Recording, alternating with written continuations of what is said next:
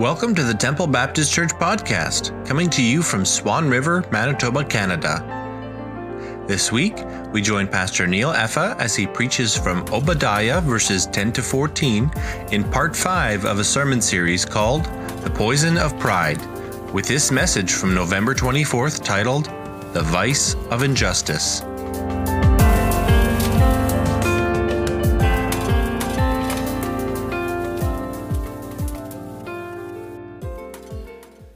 I recently came across the story of a preacher who found a shoebox in a closet in his home. He opened it and found some very strange contents. Inside was an egg carton with five eggs, and next to the eggs was a stack of bills that totaled over $10,000. He was totally puzzled with his find. As soon as his wife came home and walked through the door, he stopped to ask her if she knew anything about the shoebox and its contents. She replied, Just dear, after we got married, I decided that after every sermon you preached, if it was a bad one, I would put an egg in the carton in the shoebox. Well, after thinking about what his wife had said, the preacher began to feel rather proud. After all, they had been married many years and there were only five eggs in the carton. But he was still bewildered. He said to his wife, But honey, what about the $10,000? Where did that come from? Oh, his wife replied, Well, every time I got a dozen eggs, I sold them. so, Amy, I'm wondering what you're doing with that 10 grand. We're in a preaching series from the book of Obadiah, the shortest book in the Old Testament, which I titled The Poison of Pride. The book records Obadiah's prophecy of doom to the nation of Edom and his message of hope to the nation of Israel. As you recall from our study, the Edomites were descendants of Esau. Esau was the brother of Jacob, who was a father of the nation of Israel. However, rather than acting as a brother nation, Edom constantly harassed and provoked Israel. Eventually, when Israel was attacked by the Babylonians, Edom gloated over their calamity and disaster. She expressed no sympathy for the Jewish people as they were attacked by the ruthless Babylonians. In verses 10 to 14, Obadiah describes very clearly why God was about to bring judgment on Edom. And here is what we read Because of the violence you did to your close relatives in Israel, you will be filled with shame and destroyed forever. When they were invaded, you stood aloof, refusing to help them. Foreign invaders carried off their wealth and cast lots to divide up Jerusalem, but you acted like one of Israel's enemies. You should not have gloated when they exiled your relatives to distant lands. You should not have rejoiced when the people of Judah suffered such misfortune. You should not have spoken arrogantly in that terrible time of trouble. You should not have plundered the land of Israel when they were suffering such calamity. You should not have gloated over their destruction when they were suffering such calamity. You should not have seized their wealth when they were suffering such calamity. You should not have stood at the crossroads killing those who tried to escape you should not have captured the survivors and handed them over in their terrible time of trouble. According to Obadiah, the pride of the Edomites caused them to behave unacceptably toward the Israelites.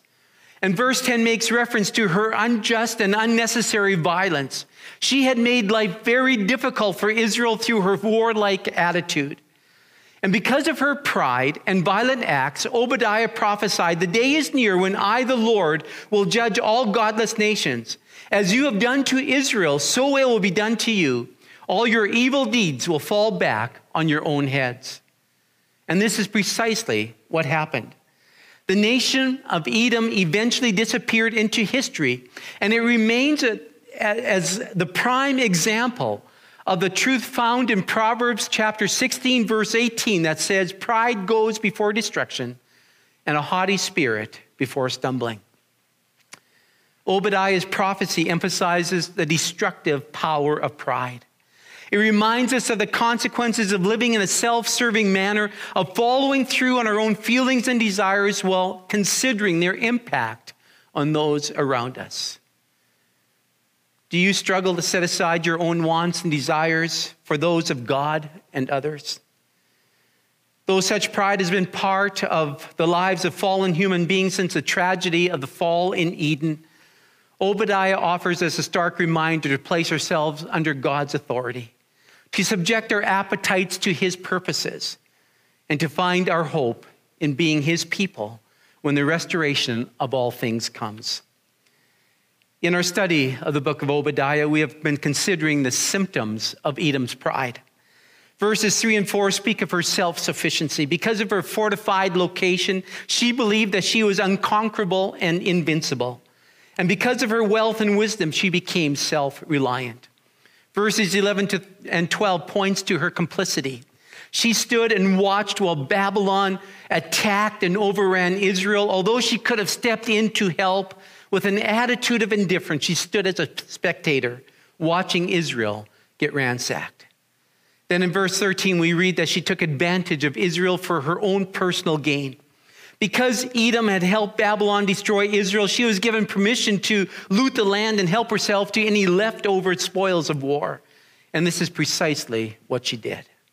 And we noted that these symptoms of pride can be manifested in our lives as well. We too can become self sufficient, indifferent, and take advantage of others for personal gain. But not only did we identify the various symptoms of Edom's pride, we also spent some time discussing how we can root these symptoms from our lives. Self sufficiency is rooted out through humility, bringing our lives under the rule and reign of God. Indifference is rooted out of our lives through compassion, a heart that not only feels the pain of others, but becomes involved in the lives and circumstances of the vulnerable. An unjust gain can be rooted from our lives through generosity, a deep conviction that in Christ we find true riches and abounding treasure, which then frees us to share extravagantly with others. As we conclude this series, I would have us consider one more symptom of Edom's pride, along with its cure. And described for us in verse 14 is a symptom of injustice. Listen once again to what Obadiah says in verse 14. You should not have stood at the crossroads killing those who tried to escape. You should not have captured the survivors and handed them over in their trouble, terrible time of trouble. You see, Edom not only laughed and looted when Israel was attacked by Babylon, she captured refugees and turned them over to the invaders. Apparently, the inhabitants of Edom would station themselves at strategic locations, whether at a breached wall, a mountain pass, or at a fork in the road, to cut off their fugitives leaving Jerusalem. Edom had stood aloof, watching the enemy ravish the nation of Israel. She had plundered the leftovers of the people after the invasion forces had departed. Now, by guarding the escape routes, Edom betrayed, intercepted, and handed over to the enemy those who were fleeing the tra- travesties of war. Verse 5 refers to the spite required to take everything someone has when even a thief will only take what he wants. Verse 10 implies that violence against a brother is even worse than that against a stranger.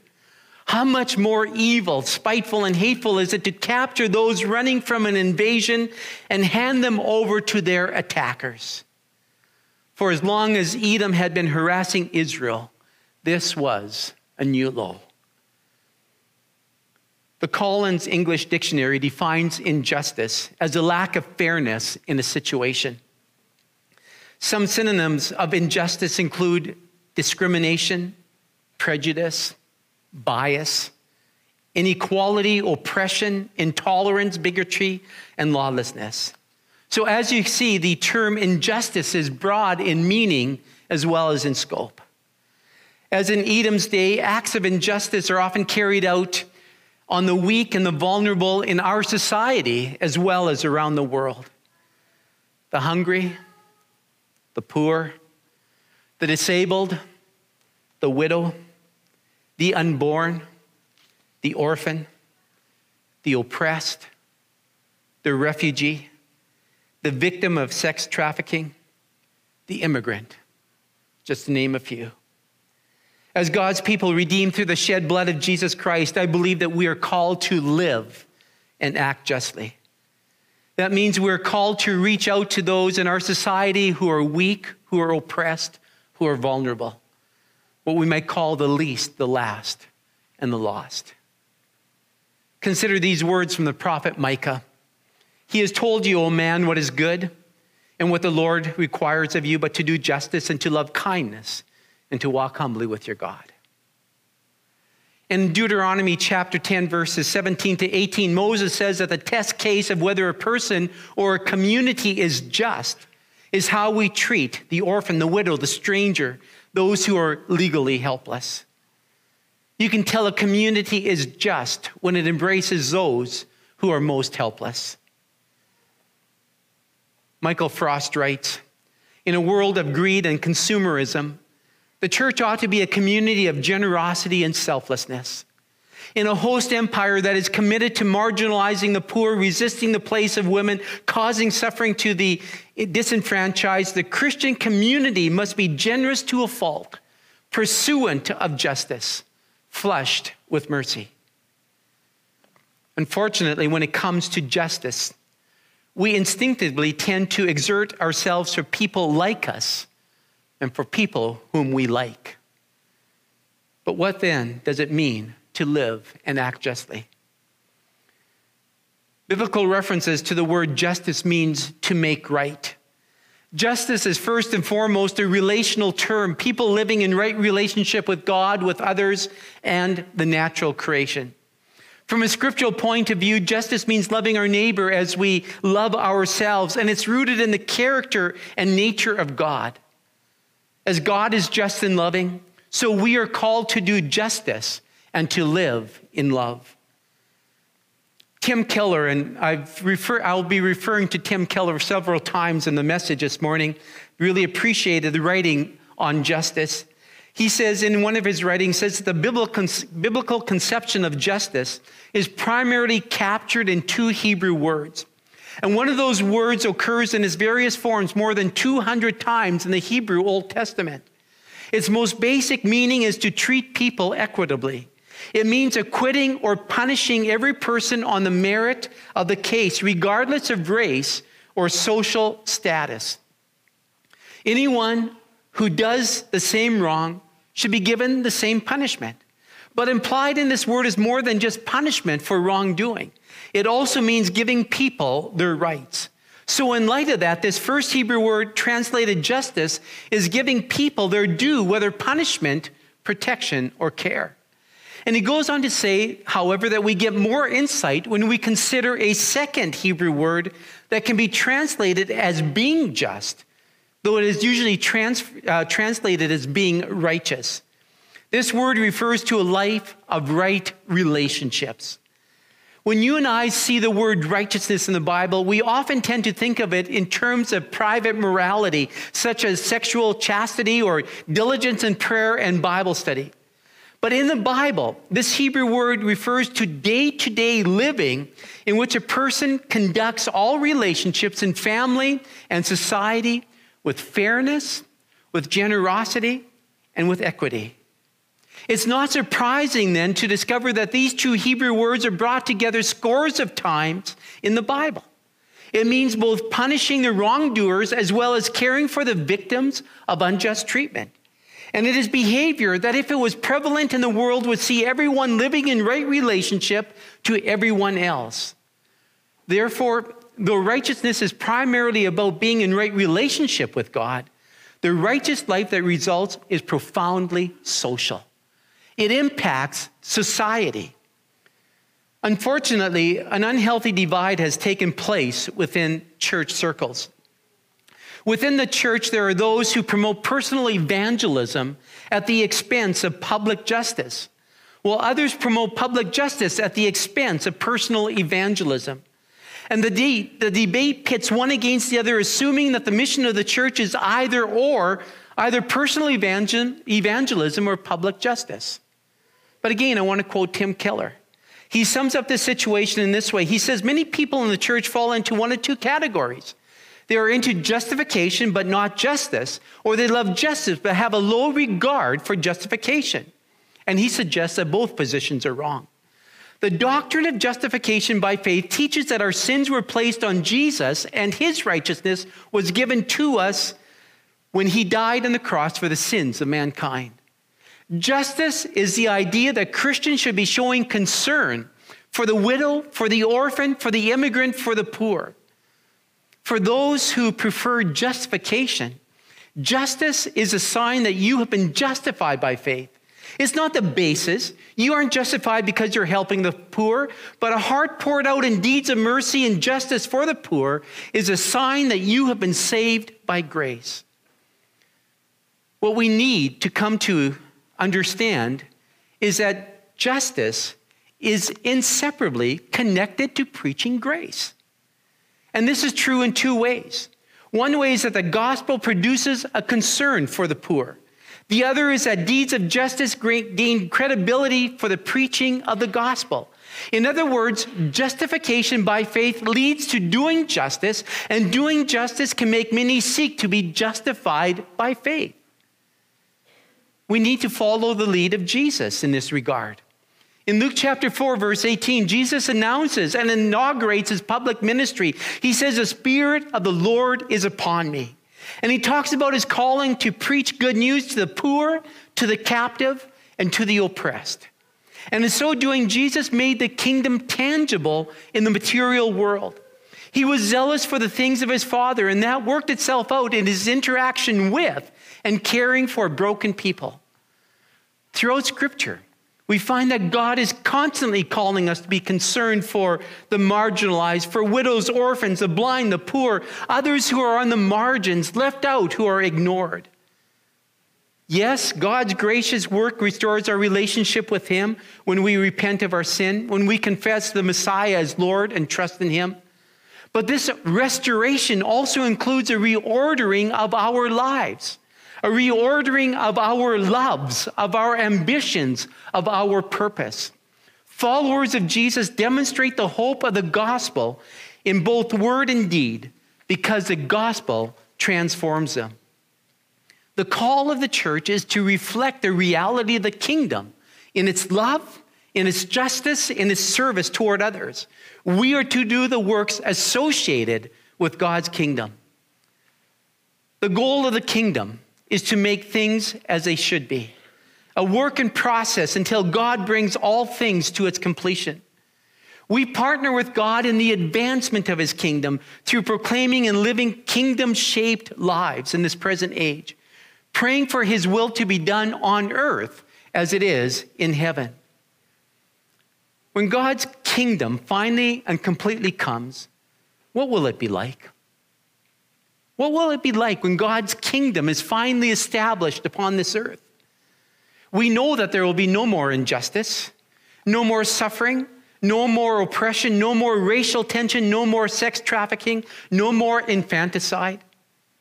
And so, social justice is about creating kingdom space in the here and now, giving witness to the ultimate just society that is yet to come.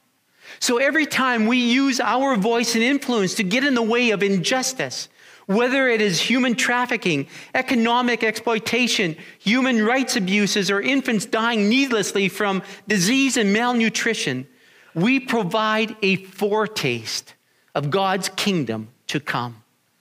As we proclaim the good news of God's kingdom, we enact the good news through good works by loving the unlovely, caring for the poor, seeking justice for the oppressed. We strive to live out the reality of God's kingdom in everything that we do, in everything that we undertake. Therefore, it's my conviction that justification and justice go hand in hand. The words and works of the kingdom go together. They were brought together in the ministry of Jesus, in the ministry of the first disciples, and they need to be brought together in the ministry that you and I undertake. And so I pray that as fellow Christians, we can re envision God's call for social justice, which is rooted in Scripture and rooted in faith. We must recommit to advancing social justice not as an extracurricular or optional part of our faith, but rather as an imperative. But for that to happen, we must root from our lives any form of injustice. And how do we do so? What is the cure for the symptom of injustice. I believe that it's the acknowledgement of our indebtedness to God. the acknowledgement of our indebtedness to God. In the Beatitudes, Jesus said, Blessed are the poor in spirit, meaning that God's blessing and salvation comes to those who acknowledge spiritual bankruptcy. It means seeing that you are deeply in debt before God and you have no ability to even begin to redeem yourself. God's free generosity to you at infinite cost to Him was the only thing that saved you, was the only thing that saved me. However, sometimes you and I really don't understand how deeply we are indebted to God. At times we think that we're not as bad as we really are. We look at other people and, and the things they do, and we smugly think to ourselves that we are much better than they, that we would never succumb to the things that they succumb to. Although we believe that God has saved us by grace, we still are fairly certain that we're not the worst of the worst. Or else we feel that we've earned a certain standing with God through our hard work. Or we may believe that the success and the resources we have are primarily due to our own ingenuity and energy. However, Jesus didn't help us because we were deserving of his grace. He didn't help us because of the good that we had done, because of the good that was within us. Because there's nothing good in us that deserves our salvation or the privileges that we enjoy in this society. Therefore, people who grasp the gospel of grace, understand their spiritual poverty, they find their hearts gravitating to the weak and the vulnerable. Tim Keller says to the degree that the gospel shapes your self image, you will identify with those in need. When the Spirit enables us to understand what Christ has done for us, the result is a life poured out in deeds of justice and compassion for the poor. In other words, a bankrupt heart overflowing in gratitude overflows in grace. If a person doesn't care about the weak, about the vulnerable, about the marginalized, it reveals that they do not understand the grace that they have experienced in and through Christ. Or else it says something else that they haven't had a salvation experience with Jesus at all. God is a compassionate God the strong one who became supremely weak so that he could save those who could not save themselves. If you live your whole life and say, I'm not really interested in finding weak people and helping hurting people, I'm not really interested in those who are vulnerable, the widows and the orphans, that's not my thing, then you don't understand who you are and you don't understand what God is like. Because we also are helpless. We also are hurting and we are weak and we are vulnerable. And God sent his Son from the splendor of heaven to deliver us. He who was rich for our sake became poor, that he might save us. We who cannot save ourselves, so that he might save us to the uttermost. And so the Bible makes justice a mandate of faith, a mandate of faith and a fundamental expression of Christian discipleship. Justice has its biblical roots in a triune God who, time and time again, shows his love and compassion for the weak, the vulnerable, the marginalized, the disenfranchised, the disinherited. As Tim Dearborn reminds us in Reflections of Advocacy and Justice, for Christians, the pursuit of social justice for the poor and oppressed is the decisive mark of being people who submit to the will and to the way of God. So God calls his people to be wholly transformed by the gospel and to minister that same gospel in both proclamation and acts of justice to the world around us to the praise of his glorious grace. And so this concludes our series, The Poison of Pride, from the book of Obadiah. And I want to ask you this morning have you seen symptoms of pride in your life? Have you seen the symptom of self sufficiency, self reliance? The choir sang this morning, Empty of Me. Did you catch those words, empty of me? Life is not about us. Life is about Christ and that relationship with Him and being transformed to His likeness, carrying on the ministry that He has entrusted to us. Have you seen the symptom of indifference? Being a bystander, a spectator to the plight of other people. Having the ability, the resources to step in, get involved, but choosing not to. Have you seen the symptom of taking advantage of others for your own personal gain?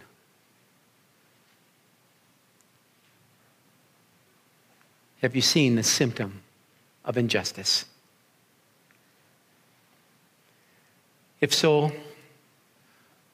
I would ask you to root these symptoms from your life through humility, through compassion, through generosity, and by acknowledging your indebtedness to God. And as you do, your eyes will be open to see those who are marginalized, those who are helpless, those who are vulnerable. And not only will your eyes be opened, but your heart will be filled with compassion, which will then motivate you to go and fulfill the words of Micah. You will have the joy of doing justice, of loving kindness, and walking humbly with your God. Heavenly Father, the short book of Obadiah has challenged us this morning. I pray that we would not be blind to the pride and the symptoms of pride in our heart. I pray, Father, that we would look honestly, allow you to look honestly within us and to stir us to see what is really there.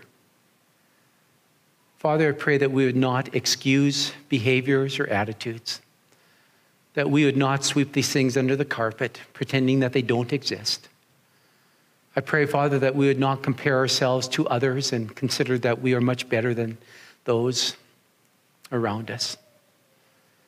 But, Father, that we would see those seeds of pride and we would root them from our life so that they don't strangle our spiritual life and all that you desire for us. I just thank you for your grace and for the gospel of grace. I thank you, Father, that when we were unable to save ourselves, you came to us in the Son of Jesus. That he gave his life on the cross to redeem us and to reconcile us. And Father, what a privilege for us now lives that have been transformed by the gospel to, do, to do deeds of justice for your honor and for your glory.